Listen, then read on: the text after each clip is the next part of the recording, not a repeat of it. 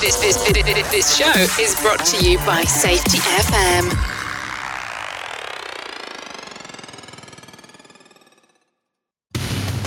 And from the border of liberty and prosperity in the highway to the north, we are back. Yes, we are back. How's everybody doing out there? Guys, getting set back up. I had to change keyboards, and this keyboard doesn't have all the controls. How's everybody doing? Been a couple of days. I was doing a uh, training class yesterday for a client, uh, Haswhopper.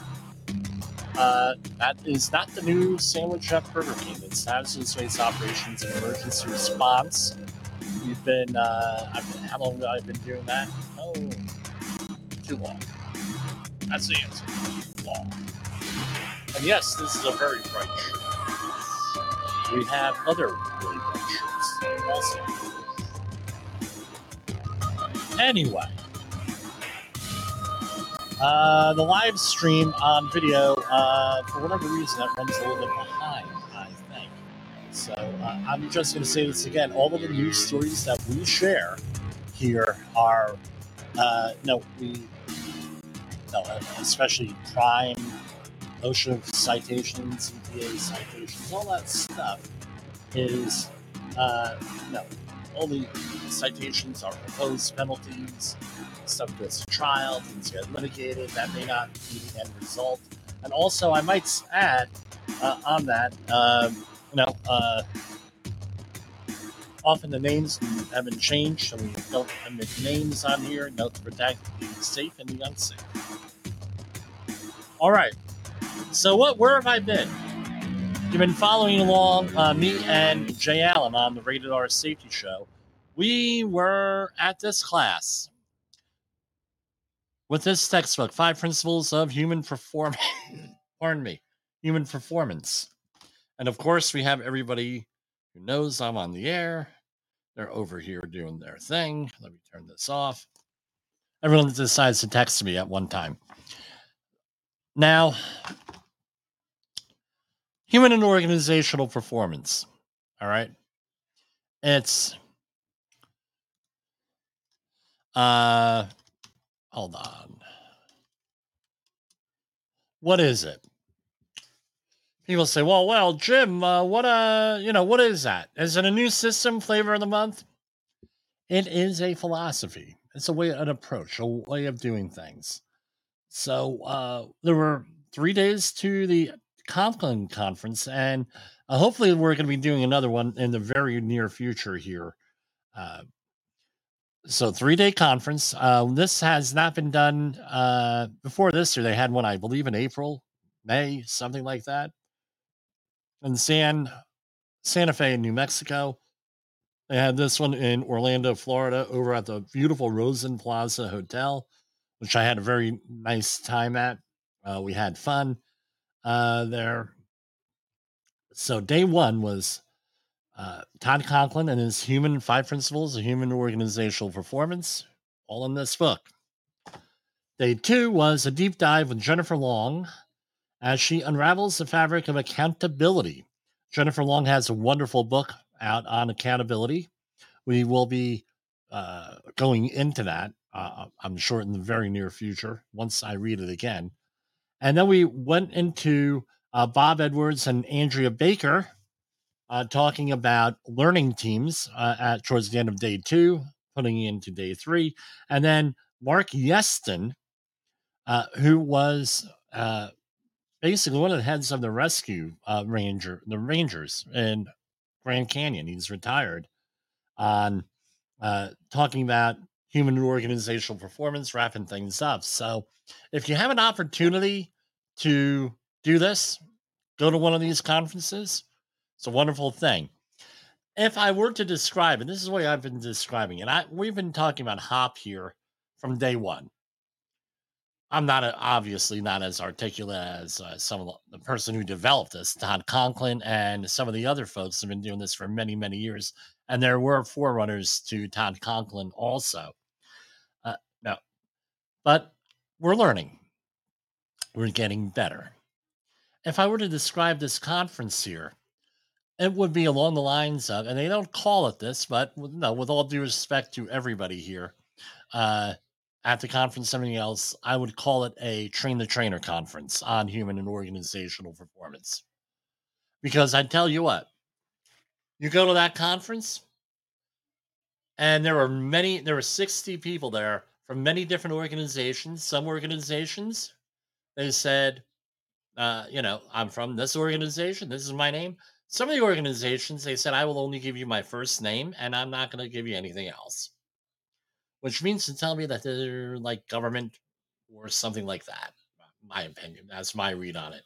Sort of like those organizations you don't know and you don't want to know, like the C I A, right? You don't know them, you don't want to know them. I don't know where they were came from, but they were very nice and everything else. Uh, so...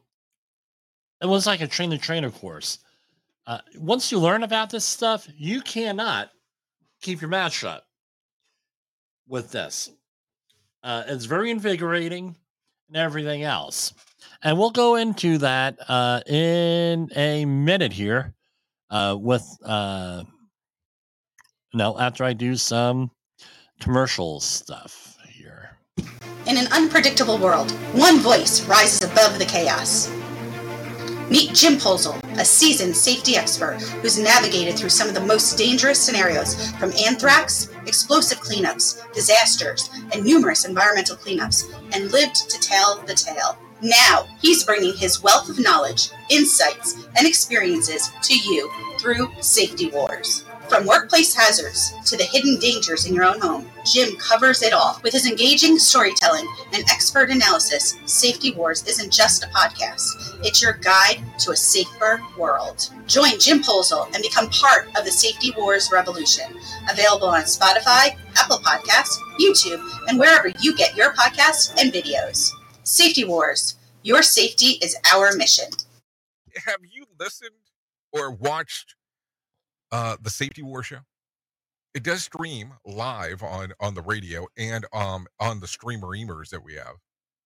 So if you have not taken a listen to Jim Poesl and what the hell he's doing every evening with uh, Safety Wars, I would I would strongly encourage you to um to take a view or take a listen, um, whichever option is available for you, and take a listen to what the hell he has going on. Uh, it's definitely, it will take some deep dives and some information that you might be interested in.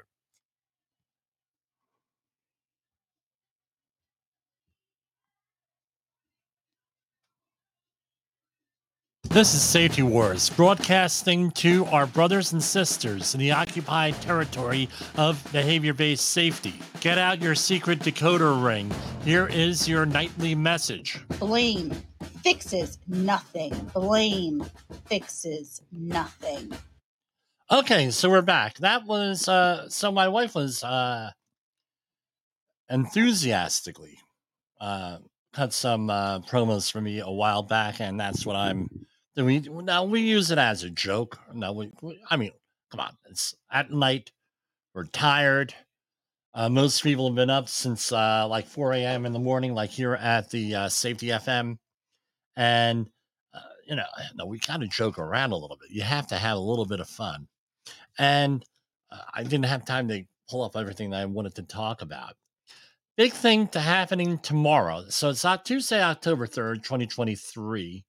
Big thing is happening tomorrow, and it hasn't happened since uh, two thousand eleven. I remember when it was going on last time. It was this whole thing on uh, the emergency alert system. Uh, this is a story from Yahoo News. Be forewarned, on Wednesday, electronic devices ev- nationwide, including cell phones, T Vs, and radios, will blow out the jolting warning signs of an emergency alert, accompanied by a message, but don't be alarmed. It's only a test. We repeat, it's only a test.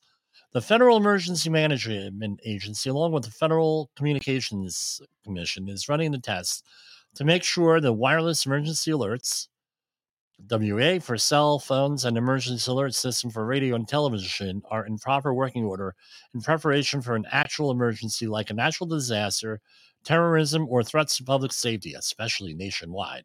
The upcoming test has also sparked conspiracy theories online. We were not the progenitors of these conspiracy theories, which have been debunked as false. Uh, I don't know. There, no, there was. Uh, so what's the history of this? How long does this go back, this emergency alert system? My understanding is back uh, to the early nineteen fifties, and it was in response in part from uh, something that happened right here in New Jersey, the War of the Worlds broadcast by Orson Welles, which I believe was in thirty-seven uh, from uh, Grover's Mill, New Jersey, uh, which is around uh, Princeton.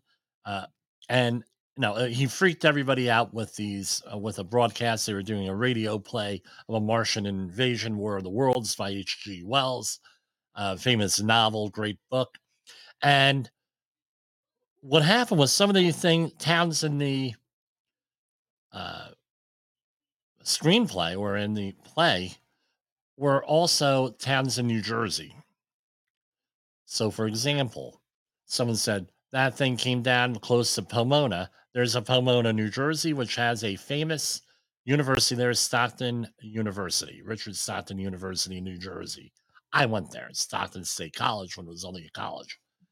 And there was some other towns that were in there, and it, they were local. Like, I, I forget the whole thing, but in, around uh, New Jersey and Pennsylvania, that metro area in Princeton. So uh, what happened was people started to freak. And there were a couple of movies uh, done on that T V uh, series, uh, War of the Worlds T V series. Uh, there was a remake in two thousand eight uh, on uh, by uh, Tom Cruise, where they blew up the Bayonne Bridge, uh, and then they put it back, and it was all in New Jersey and uh, all this other stuff. And now they're gonna they're no they're starting to remake all this stuff. The other one was uh, The Day the Earth Stood Still. Like, we needed another one. Kino Reeves, also known as Keanu Reeves, but he pronounces it Kino Reeves. Uh, he had a, uh, had a remake of that movie, and now they're talking about another remake. But anyway, there were all different types of uh, conspiracy theories related to this whole thing. Uh, tomorrow, uh, let me look it up here. I know I'm typing on Google. And it was uh, October fourth conspiracy theories. You could Google this yourself. This is from boston dot com from today. One popular video shows a woman claiming the test will somehow switch on technology that is introduced into people's bodies. An emergency broadcast system test on October fourth will send, pardon me, a signal to cell phones nationwide in order to activate nanoparticles such as graphene oxide that have been introduced into the people's bodies. Here's uh number uh here, you know, that's one of them. Let's see what else they have. You know, that's one of the, there's like a whole bunch of conspiracy theories here uh with this. Now that the vaccines are uh uh that the vaccines are doing stuff, right? It's going to activate. And what's funny is Uh, it sounds like uh, uh, uh, I think they've been watching that Halloween three Season of the Witch movie, uh, right? Where you know where they uh, witches cast a spell on Halloween and they put people in a mask and people die. It's like a huge, you know, horrible uh, snuff movie from the nineteen eighties. There, I believe it was nineteen eighty-seven. It came out, and it was a Night of the Witch, and I don't know. With it, I don't know where people come up with this stuff. Are, do we really not trust the government enough where we're going to have a nationwide broadcast and this is going to cause these issues? Even I'm not that conspiratorial. And uh, no, so uh, tomorrow afternoon, there's, and I'm sure, pardon me, if they're, they're probably going to have a, uh, notification that that's what's going to be out there, but uh, we'll see what happens. The uh, so basically, I have to do that, right? Oh, got an emerge air raid siren, and then of course, that's my response to those who uh, are doing this, are, are with this. But who knows? You never know what's going to happen tomorrow. Now let's talk about the five uh, principles of human performance. And I'm going to read it right from here. And what does it come down to? Before we get there, we have to talk about the four principles of safety differently. So safety differently was uh, given by a, uh, and come up with, uh, hold on, let me see. I believe it was Brent Sutton, who is a friend. Oh, no, I'm sorry. Sidney Decker, who not a friend of the, well, I'm, I'm hoping he's a friend of the program, but I've never met him to ask him or anything, but he was, he came up with this idea, safety different. And when I uh, come up and I start a safety class, I always ask one basic question. What is safety? You take a class with me. Last night we talked about this. We did a deep dive. What is safety? Or what is safety not? So safety is not defined by the absence of accidents, but by the presence of capacity. This is from Sidney Decker. That's an important thing. What we see out there are often the zero accidents, zero illnesses, zero injuries, zero, zero, zero, where you have a drive towards zero, depending on how you define it. Now, oftentimes there's that damn sign up there, that nice sign, oh, we've been worked so many days, and then all of a sudden nobody wants to be the guy that's reset that to zero. Worker, right? And so we talk about safety as capacity in a system, multiple guards. So, for example, uh, you're not going to. Uh, what's the, the least United reliable? States Department of Labor is committed to this. What's the least reliable? What exactly is the least reliable control you can have? The least reliable control is personal protective equipment by tradition. If you go through that hierarchy of controls, personal protective equipment is the word thing. Why? Because you have to rely on people. Uh, uh, uh, you have to rely on people to wear the P P E, select the correct P P E. The P P E is worn right. The P P E is worn at all. Uh, the P P E is not defective. And you have everything else that goes on there. You're relying one hundred percent on the worker rather than setting up a system with capacity, where before you get to P P E, you go, go through everything else and you add controls in there, guards, controls, safeguards. So if any one of those is missing, now you have a backup. And that P P E is the last thing. I'm not saying get rid of P P E. Believe me. You mean we should be getting rid of P P E, Jim? No, don't get rid of P P E. Just that P P E is what it is. It's the least favored method of things. And the other thing is this, especially in construction or environmental cleanups or disaster site work, which are the three areas that uh, Safety Wars and J C B Technical seem to uh, get involved with, you can't rely on what's out there. You have to go in there full blazes with all, uh, you know, uh, uh, you're not able to set up, especially in a disaster situation, you're not able to disa- uh, set up all of the controls in an environmental cleanup, an emergency cleanup. You can't set up all these controls. So you have a reliance on P P E and you're going to go overboard with it until you figure out what your hazards are and what the appropriateness is. And you would go into a system, uh, into a situation where you're in the level A, for example, fully encapsulating suit uh, with a, a breathing air system, or level B with just a, a little bit less of a Uh, dermal protection, meaning skin protection, and you would be there with uh, uh, supplied air. So that's what it is. You're adding controls. So if you miss one control, it's not there. Now you're able to fail safely because you have other controls in place. Think of it this way. Would you get on an airplane where the only safety device on there was that pilot? No, you wouldn't do it. That's nuts. Number two, workers are not are not the problem. This is from Four Principles of Safety Differently. Workers are not the problem. Workers are the problem solvers.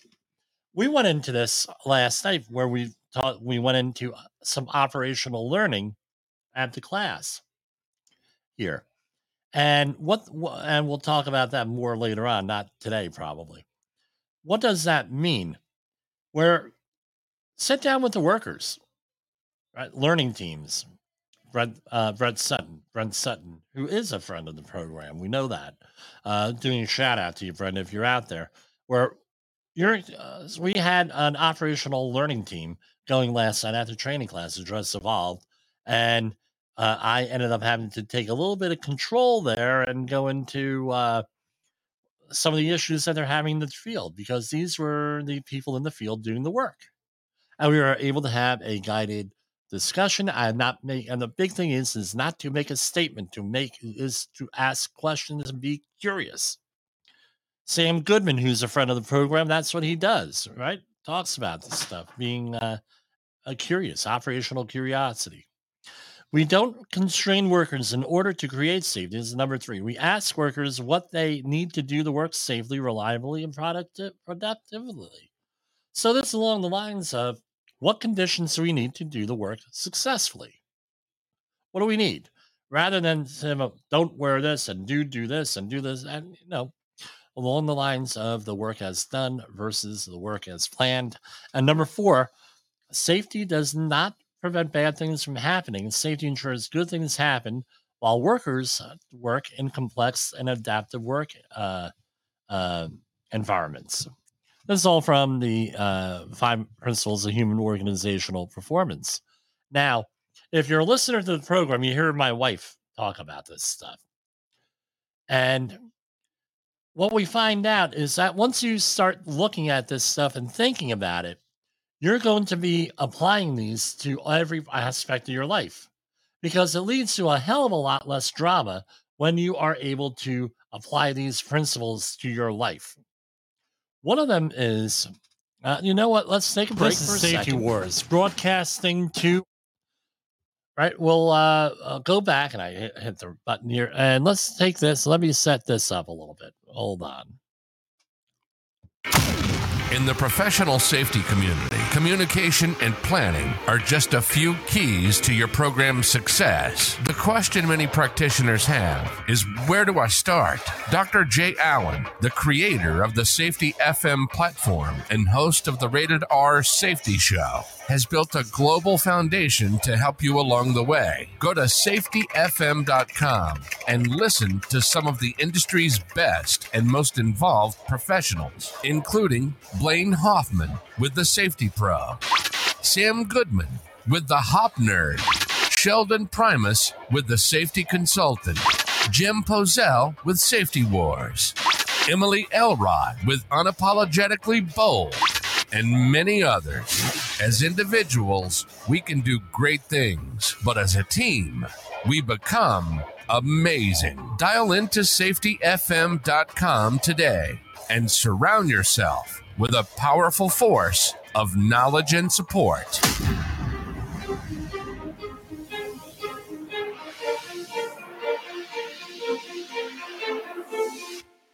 OSHA recordables, catastrophic losses, environmental disasters. You want answers? So do I. This is Jim Poesl with Safety Wars. That's my daddy.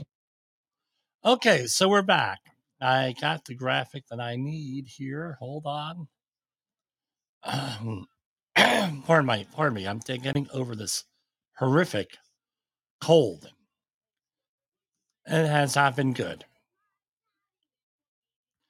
All right.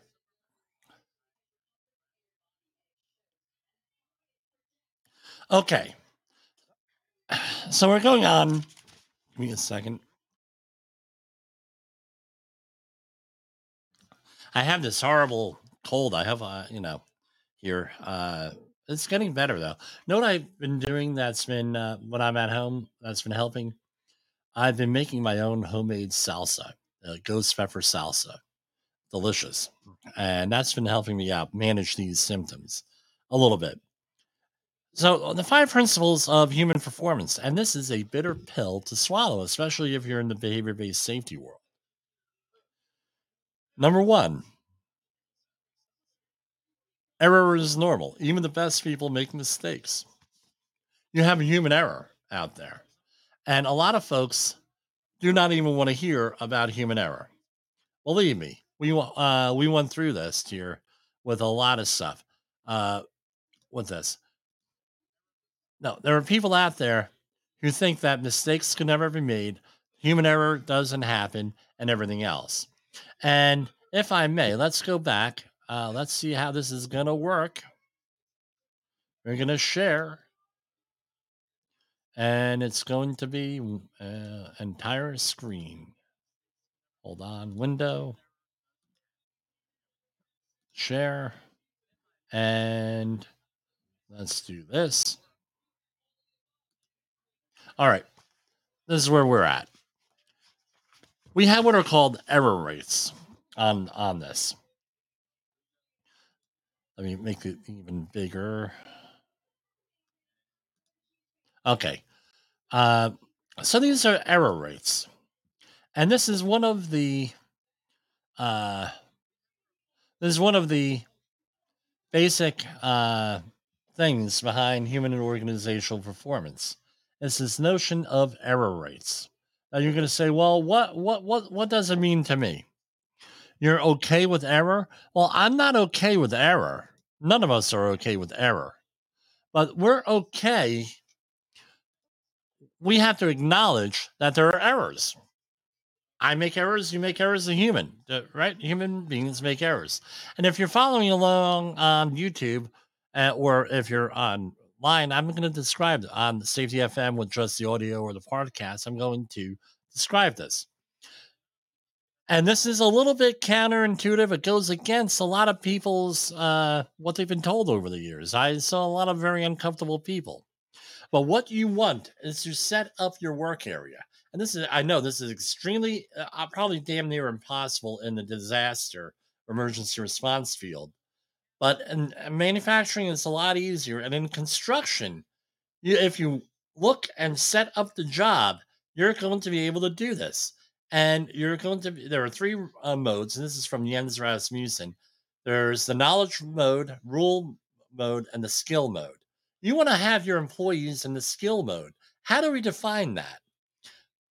Uh, low uh, attention to task and high familiarity with a task. We're not talking complacency where, oh, you're nebulous. Oh, look at me. Oh, no, no. That's not what we're looking at. That's not what we're talking about. Complacency. What we're talking about is low attention to task. You're on autopilot. You're doing the same thing over and over again. In the construction world, you're trying to set up a work area or a job site safely. We have to do this, we have to do this, we have to do this, we have to do this, and it's set up safely.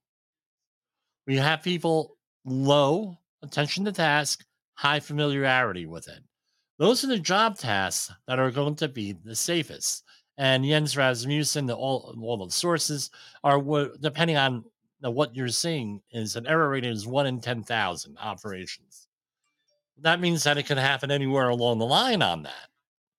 But it happens uh, along the line no, with uh, along the lines of uh, uh, uh, of that. One in ten thousand operations, you're going to have it. So you're very much not likely to have a problem. If you're following the cursor that I have online, you know, this is a sliding scale. So it may be one in five thousand, one in two thousand, what have you. But it's a qualitative graph. The next thing is this, rule-based. What is rule-based? The error rate's one in a thousand if you're reading on there. And that means that you're making decisions. You have a system in place, you have a procedure in place, so you still have some kind of human decision-making process that has to be in there. You're dealing with, uh, right, you can't really get to that skill-based mode. You got to pay attention to what you're doing. That's usually the best we can do in the construction field, at least in my experience, uh, with that, because everything is a moving target. You have multiple trades, you have multiple uh, situations you have to negotiate. The work area is always changing, things of that nature. Rules based. Then you have what is called the knowledge base. Now you can say, well, what what the hell is that? Their knowledge base? What do you mean? Some people call it the lack of knowledge base. But what you're doing is you're relying primarily on your past experience with similar work or your experience only. You're not dealing with, you don't have a procedure made. You don't have best practices made. You don't have anything like that. The error rate for that could be like one in two. Meaning half of the time you go out there, you're going to screw it up. How does this translate? First time you ever, uh, you, this was common when I was coming into the business. First time you do anything, you screw it up. Right? That's what that would be, the knowledge-based thing. Now, why is that important? You're like, well, so, okay, great. How, why is that important for all of us to have on there? Because when you're doing uh, a learning team or uh, operational learning or anything like that, an incident investigation, and I don't even like to call them incident investigations. I like to call them learning teams now. We're going to learn what happened out here. Uh, with that, uh, non-confrontational. This way, you're able to get a lot of information on on this, so you don't get the same old. We're gonna blame the employee, blame, train, and you know, retrain uh, the employee, uh, and you know, shame them on, on, on the way. Shame on you, you know, and you make the uh, no. If you have to, some of these situations we go through out here. Uh, Uh, you know, are horrific, are stressful. If you think you're going to go out and if you think you're going to go out and uh, antagonize people, confront them, shame on you. It's always the same. It's not our fault that this happened. It's your fault, the employee. You're not going to get too much. You know, next the next one out there, they ain't going to tell you anything. Right, we'll talk about that in a minute. So uh, it's important that you go out and you figure out what's out there, and, and you have to identify what mode you're in during your accident investigation. This way you can come up with the proper solution. If there is a solution, there may be no solution. If you have someone in the skills-based mode, often there is no solution to anything. There's no solution. You learn from it. However, it could be a little bit of uh, uh, maybe the situations change, the conditions change that the employee wasn't aware of, that no one was aware of. Things break, things wear out. No, there's uh, different things in there that are in there that you're not going to be able to uh, foresee. Sometimes the answer is we we can't couldn't prevent this, we couldn't do this. We can, we'll talk about that in a minute. Then you have the rules-based. Well, maybe you're misapplication things. You're applying things, uh, failing to apply a good rule. Maybe there's a procedural thing, an ergonomic thing, as far as the setup of panels, for example, control panels, equipment, uh, guarding, things of that nature. Then you have the knowledge, right? So what, what would your solution to that be? You're going to change a procedure. You're going to get different equipment, things of that nature. What you want to be careful of is this. If the employees are in the skills-based mode, you come up, and a lot of people feel that, and we've been brought up this way in the safety field. Well, you have to do something. You have to do something. We have to have a response to this. Well, okay, uh, I explained to the people who have that attitude, we are in this, this is what, uh, so this uh, conversation may go like this. This person has been doing the job for thirty years, has not had an issue with this. We haven't had an issue with this job for thirty years, that process with what we're doing in thirty years or ten years, pick your number of years. That person is experienced, low attention to tasks, are very familiar with the task, been doing it, blah, blah, blah, knows the whole thing. If you're going to go and say, we got to change something because we got to answer to somebody, what may you do?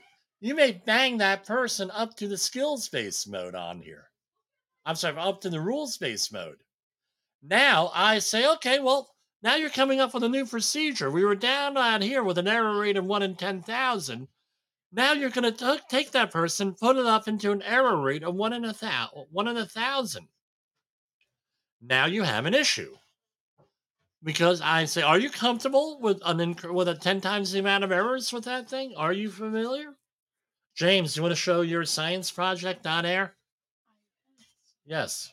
What is it? A cell. It's a cell. He built a model of a cell. He was studying microbiology at school. Better? Uh, you can tell that he has his artistic uh, skills from his mother, not from me, right? Uh, anyway, sorry about that. You know, you know, we're we're at home here. So, uh, by the way, James got to meet Jay Allen last week via FaceTime. He was all excited. Uh, so, so anyway, rules-based uh, mode. You know, you're going to bang that person up in the rules-based mode, where you're going to be going in and, uh, uh, you know, with a higher error rate. And the worst thing to do is put it in a knowledge-based mode, or the person doesn't, we're going to change everything. So that's a very important discussion you have to have. That's a very important point that you have to have when you are dealing with this. Now, Jessica wants to show her arts and craft. Ay, ay, ay. Hello, honey. Hey, there she is. Okay. Very good. They do not get their artistic ability from me. Blame fixes nothing. My children have gotten this one down perfectly. Right? Blame fixes nothing. You can't go around blaming things. Is that your view of the employee? Are the employees the problem that you solved? So you're going to go blame the employee? That's not gonna, that's no good. Learning and improving are vital. Learning is deliberate. This is where we get into learning teams. Right, and Brent Sutton has developed the practice of learning teams. So we have uh, Sam Goodman out there with that. But I tell you what, if you're a experienced and mature safety professional, this is what you try to do. You do, try not to go and you try not to go and come to conclusions, which comes to number four, context. Right, so context influences behavior. Systems drive outcomes. Those go uh, one. So when you're going out there, you don't go out there and say, well, I've been doing that job for thirty years. I haven't done it in five years, and I know exactly what the hell went wrong. This is what you get when you have traditional safety being managed by non-safety professionals or people who are not familiar with this whole system. I, I want to... I, I hesitate to call it a system. It's a philosophy more. You want to go out there and you want to find out what the hell happened. I'll use the example of a couple of years ago where we had somebody who uh, had chemical burns.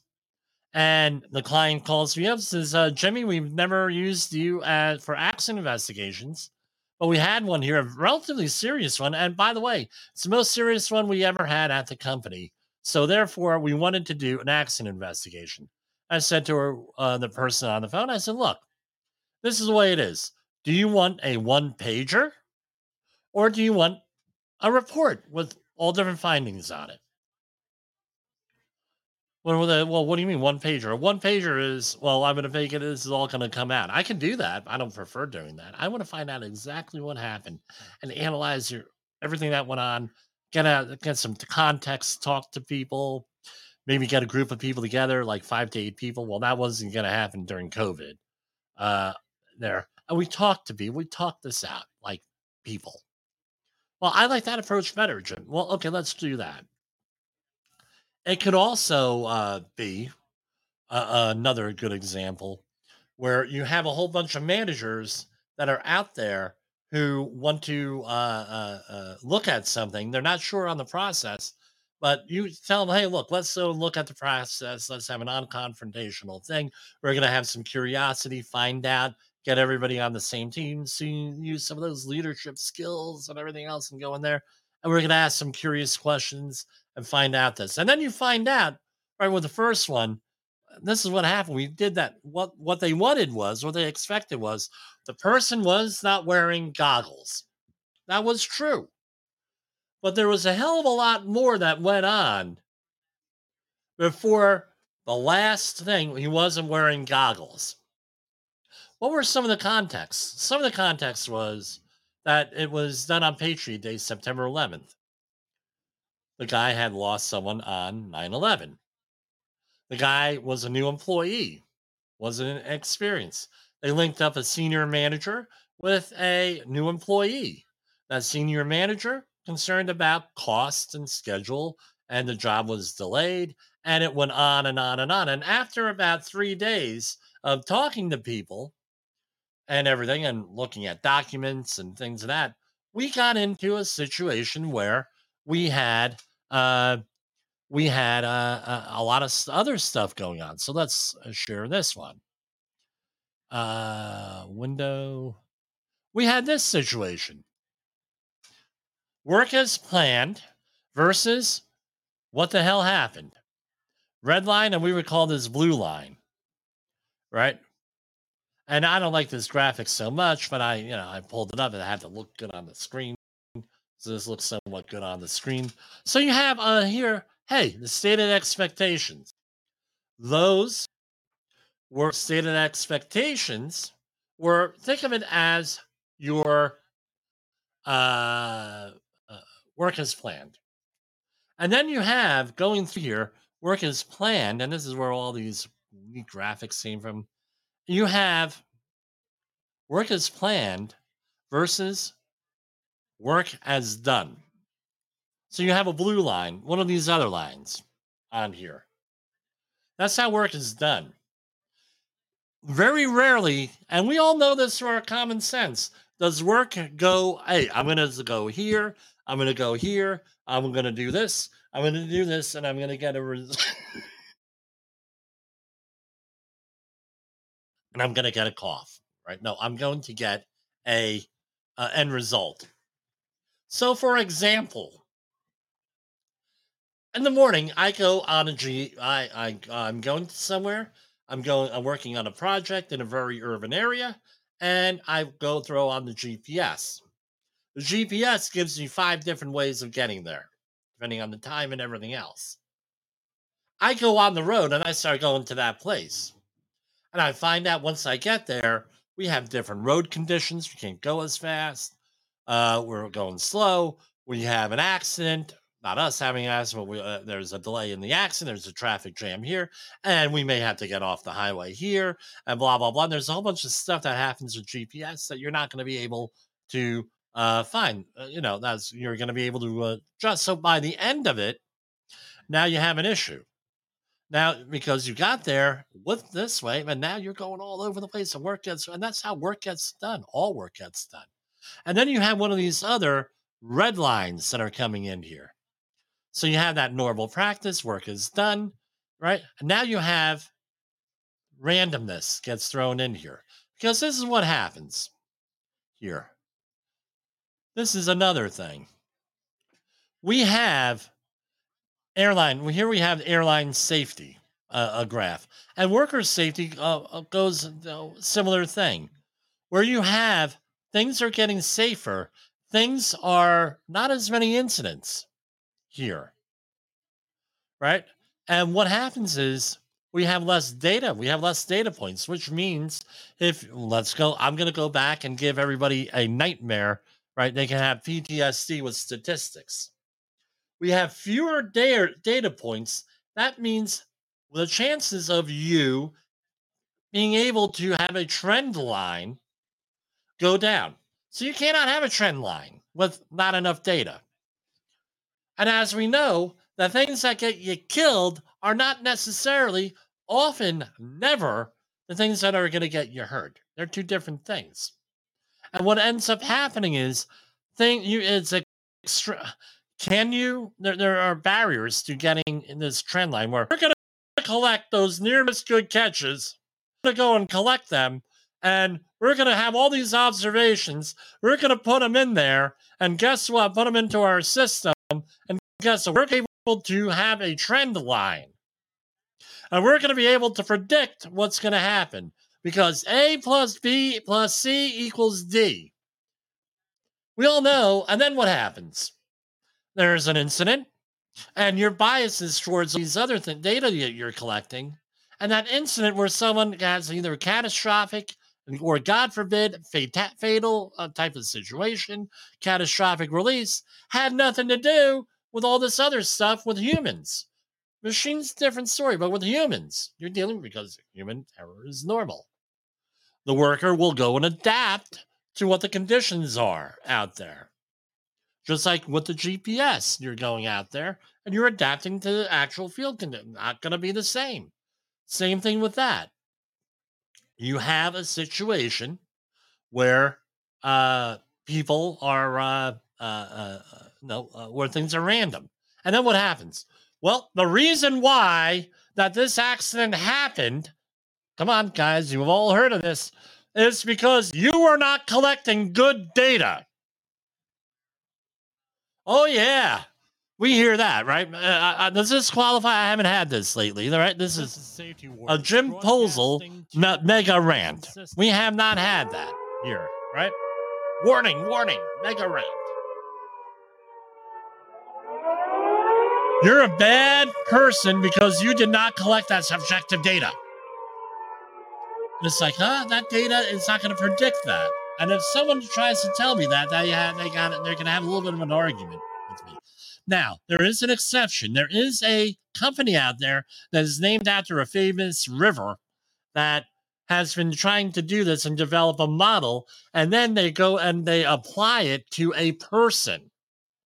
So Jim Poesl, we've been auditing him and what he's doing for five years.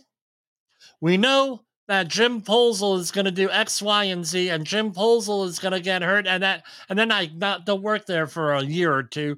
Then they have the same profile. We were observing you for five years. Don't think that that's coming with all this A I stuff?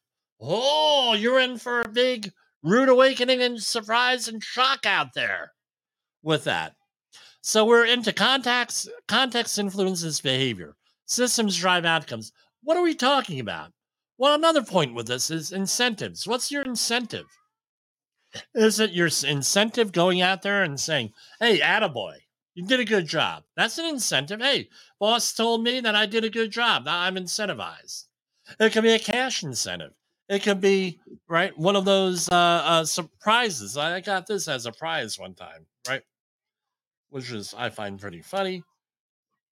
For a safety uh, thing is you have a pocket knife because I tell you what, uh, they, people don't like pocket knives. But anyway, now this is what happens. Work as done versus work, uh, right, as was planned and the risk thrown in there. And now we're going to have incentives drive. What's your incentive? Is it pay? Is it promotion? Is it a better job assignment? In the construction world, bringing you on to the next job? Is that your incentive? And hey, we're gonna we finished that job in uh, uh, in record time.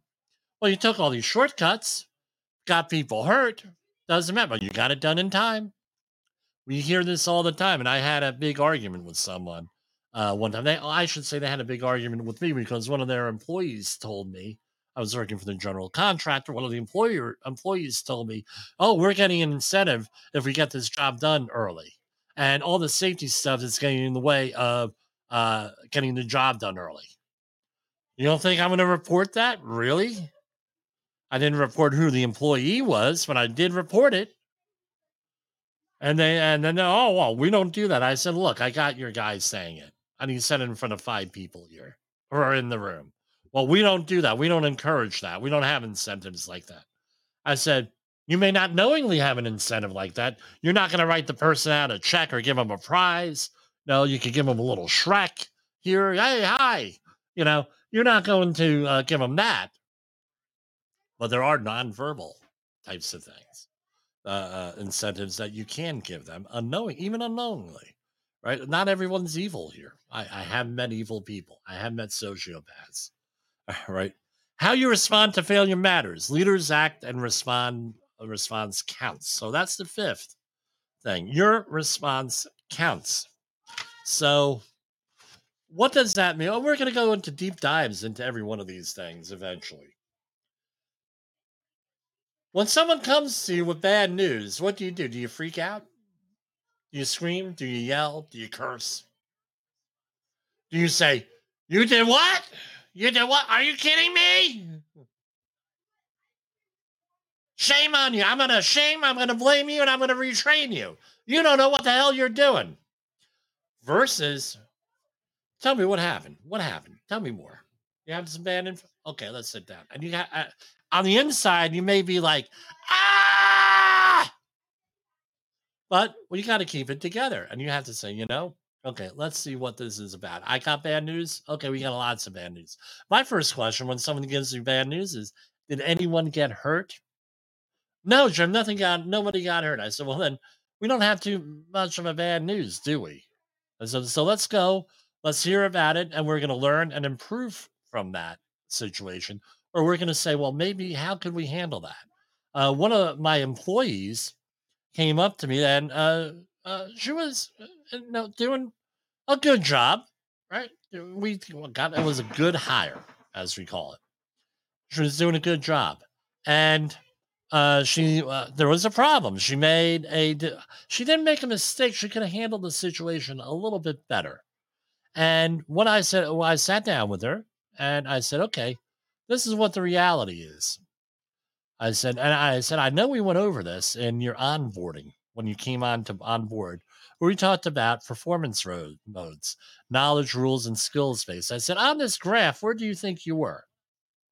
She said, well, you know, I, I was probably somewhere in the rule-based area based on this operation, these decisions that we were making. I said, okay, so you're in the rules-based thing. And I said, we do understand with the five principles of human organizational performance that human error is normal, right? Human error is normal. This is something other stuff, right? Errors are normal, that Todd points out. Errors are normal. Uh, but first of all, let's talk about uh, an error. That's less than expected. Something happened that was unexpected. And since er- error is a normal part of human existence, error is never ca- uh, causal, right? Meaning it's not delivered unless you're dealing with the psychopaths that I deal, run into, right? Error is not the opposite of success. Error is a part of being successful. The old Thomas Jefferson, uh, wizard of Menlo Park, you know, a local hero in where I grew up in uh, central New Jersey. Uh, I believe Edison was part of Woodbridge back in those days. Uh, no, he uh, he had, uh, how many times did he uh, fail at creating the light bulb? And he said, well, no, I, it's not that I failed. It's that I found a way not to do it. Okay. Errors are not choices. Error exists in success as well as failure. You can't remove error, so you must defend against the inevitability of error. That's your controls, your safety, capacity, right? Resilience. Good systems build an error tolerance. Knowing errors will happen is a good thing because now you can plan for them, you can respond to them. An error without significant consequence is the closest thing to leading uh, leading indicator data. So I went through this. I said, okay, well, you made an error. And she said, yeah. I said, well, how, how would you handle that differently? She said, well, I would handle it differently this way, Jim. And I, and I said, okay. Okay, I guess you're not going to do that again. She said, yeah. I said, look, we're here to learn. Not a big deal. Uh, you know, if they're, I said, if they're, uh, if they're uh, uh, uh, holding this against you to that degree, then shame on them. And what are you going to do? I said, is the client happy? She said, the client that wasn't happy about the error. They understand that it happened. I said, okay, well, it's going to happen. So what? And that's what it comes down to here is with this, you're res- how else are you going to respond? We had a guy, I'm not going to use his name, but I do know for a fact that that organization was spoken to by Todd Conklin, and they know all about, they paid a lot of money, dude. Let's just say they spent, I mean, they nickel and dime me and all the other training organizations in the area on training. All right. But they spent a lot of money. They sent all their senior level and ma- level managers, relatively to what I charge off is, on training for human organizational performance. I know it for a fact. And, uh, right, a three-day seminar, you could go look up the cost. But anyway, they had a personal appearance by Todd and some other folks. Went through all of this stuff, and they rejected it. The org, the or, place where I worked with, they rejected all of this stuff. We're going to continue doing what we were doing. So what? So here we have a uh, situation. Here you have a situation, and these folks are saying, "Hey, uh, no, it was during a major shutdown. They had several thousand contractors on site, something like two thousand." And I was in a room, and they had a problem in the room. They had a problem. They had a pretty serious, significant near miss. Some equipment got damaged. No, okay, well, so it was an incident, but nobody got hurt because we had controls in place. So what do you think this guy says? Blah, blah, blah, blah, blah, blah, blah. I don't like the way you people are looking at me. You're not taking this seriously. Because it was like this. I'm working for painters. This is a mechanical contractor. Well, they don't go together. You had a mechanical issue here going on here. And when we're painters, all right, we're painting. And I and nothing in that situation had anything. There were different hazards. There were different uh, situations, different people, different hazards, different everything, as opposed to a mechanical situation here. Uh, and we've, and you know, I wasn't, I was a newbie here on this. So he says, well, guess what, everybody, we're going to go out there and we're not, you guys. I said, you know what? Screw it. Don't come to work tomorrow. Go home and think about this incident. So what do you think? Every, we're like, what? He said, yeah, pack up your stuff. He didn't say stuff. And you're, and he said that to like two thousand contractors because he had to send a message. He didn't have to send a message to us. He had to send a message up to his uh, chain of command that he did something. And uh, again, no learning, no chance for improvement. Oh, well, you got to work harder. You got to try harder. Well, and, you know, and now he backs everybody up in the, uh, in the uh, uh, queue with a schedule out there. And guess what? What did we learn? Not a thing. We learned, well, well this is the lesson learned. If something bad happens, don't report it because you just screwed a whole bunch of people out of eight hours of straight time and four hours of overtime, plus four hours of overtime that day. It was roughly like two thirty in the afternoon. So union job, everybody had to get paid till three thirty. Okay, great. You just screwed people out of eight hours of overtime, eight hours of straight time, per diem, and everything else just to prove a point to show how in charge you are. This is what the guy did. Really? Well, we had to send a message. All right, what's the message you're sending? Don't report anything. That's the message that you're sending.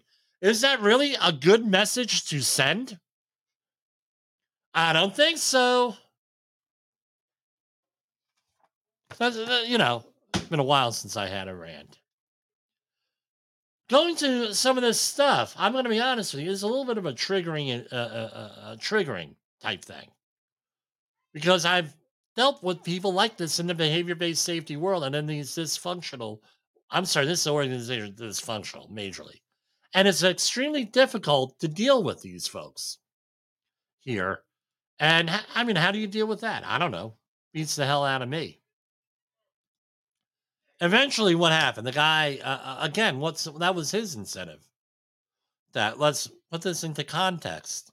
He's getting, they have a major shutdown, and he's getting breathed down his throat. Let's look at this maturely. To get this stuff, to do something. And you can't do it. You're... Your behavior counts. If you're in a leadership position, you can't pull crap like this. You can't do it. You can't go. You can't do it. So that's all I have. And we're going to have some more information tomorrow for Safety Wars. And uh, it's good to be back. I, you know, I miss the audience here. Some of the feedback here that I get from people. And I miss my studio. I miss my home. I miss my cats. I miss my family. I miss everybody. So uh, for Safety Wars, this is Jim Poesl. The views and opinions expressed on this podcast are those of the host and its guest and do not necessarily reflect the official policy or position of the company. Examples of analysis discussed within this podcast are only examples. They should not be utilized in the real world as the only solution available, as they are based only on very limited and dated open source information. Assumptions made within this analysis are not reflective of the position of the company. No part of this podcast may be reproduced, stored in a retrieval system, or transmitted in any form or by any means, mechanical, electronic, recording, or otherwise, without prior written permission of the creator of the podcast, Jay Allen.